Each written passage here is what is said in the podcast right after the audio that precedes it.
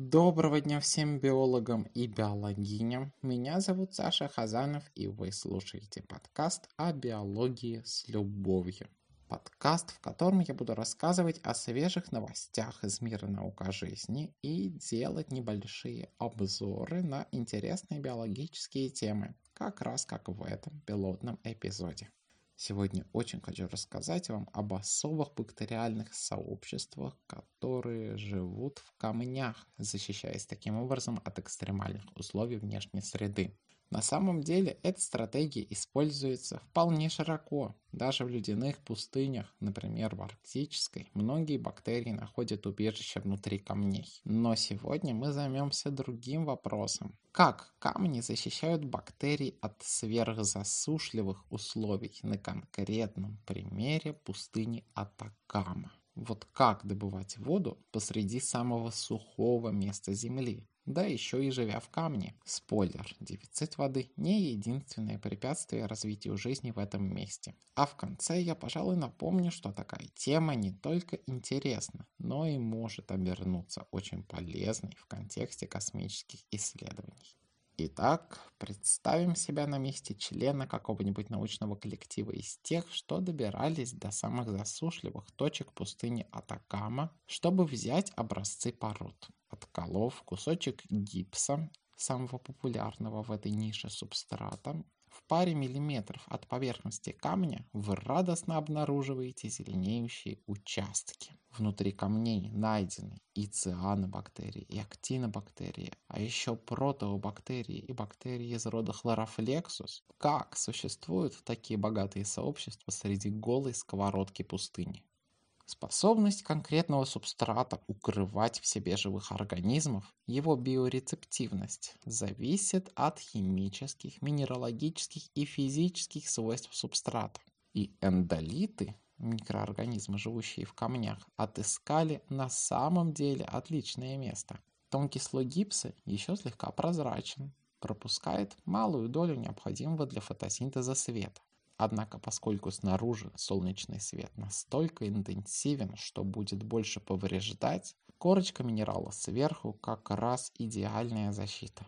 Замечательности добавляет то, что опасное ультрафиолетовое излучение сульфат кальция пропускает куда хуже, чем более длинные волны. То есть камень сверху служит фильтром. Крайне опасны и резкие перепады температур. В пустыне она может опуститься до минуса и в полдень подняться выше 40 по Цельсию. Камень смягчает такие резкие колебания температуры, как вверх, так и вниз. А поскольку среднее ее значение, зафиксированное учеными 15-17 градусов по Цельсию, в целом камни не перегреваться, не переохлаждаться не успевают. В этом смысле эндолиты живут в довольно оптимальных условиях. Ну да, к тому же камень является физически стабильной средой, защищает сообщество индолитов от механических повреждений. Но это все окажется ненужным без воды, ведь мы все-таки в месте, где относительная влажность воздуха опускается ниже предела, при котором зафиксирована жизнедеятельность, потому что в этом месте осадки выпадают считанное количество раз в году, и то очень мелкие. 2-3 десятка миллиметров за целый год. Критически недостаточное количество. Именно поэтому проблема доступности воды постулирована как самое важное в освоении субстрата индолитами во многих статьях на эту тему. И именно поэтому эндолиты демонстрируют очень странные способы добычи воды. Во-первых, гипс очень пористый. Это, собственно, и позволяет так успешно колонизировать его внутренности. Больше 10% его внутреннего объема занимают поры и на порядок меньше в наружных слоях. Это первая и самая легкая возможность удерживать от быстрого испарения воду которая затекает внутрь во время дождя или конденсируется на поверхности. И так можно жить много где, но ведь мы с вами в сверхзасушливой среде. Вода успеет испариться, и индолиты успеют умереть задолго до следующего дождика. Поэтому Хуан Вэй и его коллеги из Калифорнийского университета и университета Джона Хопкинса занялись поиском способа, которым эндолитические микроорганизмы Атакамы добывают воду. Давайте перенесемся в прошлое и поможем им в их работе. Для начала, как настоящим ученым, нам стоит проверить, реально ли такое вообще в лаборатории, где условия контролируем мы и ничто не будет скрыто от глаз. Засеиваем два образца гипса из пустыни, добытыми культурами эндолитов. Оставляем первый во влажной среде для контроля, чтобы сравнить со вторым, который помещен в сухую среду.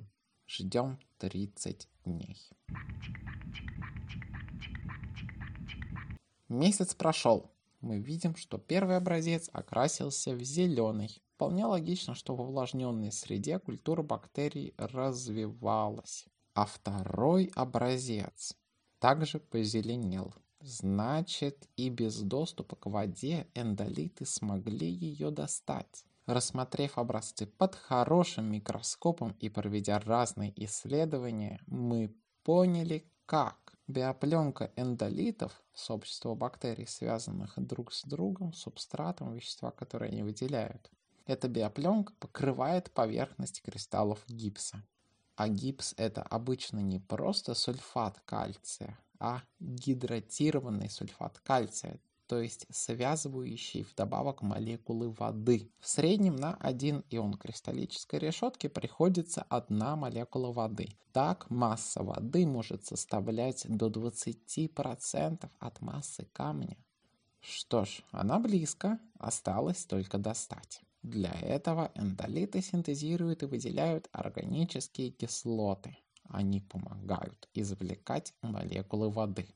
Сама кристаллическая структура гипса очень сложная, и со стороны, которую покрывает биопленка, чередуются разные слои.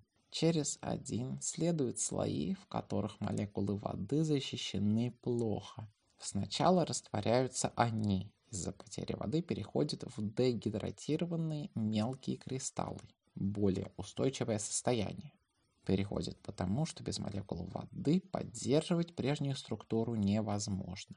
А более упорные слои следом тоже растворяются, и кристаллы дегидратированного сульфата кальция растут.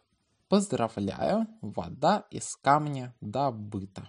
Но этим способом эндолиты пользуются лишь в случае острой необходимости вы не найдете кристаллов дегидратированного сульфата кальция, рассматривая первый образец, где у эндолитов был доступ к воде. Во втором же бактерии активно забирали воду из гипса, оставляя за собой улику в виде измененной структуры кристаллов. На это все хочется ответить вопросом. Так сложно и так просто? Ну и вторым, зачем нам это знать? Применение теоретических знаний часто находится лишь со временем. Тем не менее, здесь уже можно догадываться, какой большой пользой могут обернуться исследования эндолитов пустынь. Скажем, пока живые организмы на планете Марс не найдены, как и необходимое им количество воды. Но что, если какая-то порода может быть такой средой, которая защитит даже от угроз среды планеты Марс? Во-первых, такая порода может быть нишей, в которой сохранилась жизнь, если жизнь была на Красной планете. Во-вторых, освоение такого способа добычи воды может стать хорошей решенной задачей на пути к покорению Марса. Было бы круто суметь добыть воду из камня, прилетев туда с ограниченными запасами, не правда ли? Фантазия уже рисует ветвящиеся планетные плантации. Что же, я был рад рассказать о такой странной, но интересной теме. Спасибо, что дослушали пилот. С вас обратная связь, с меня подготовка материала для новых эпизодов. Удачи!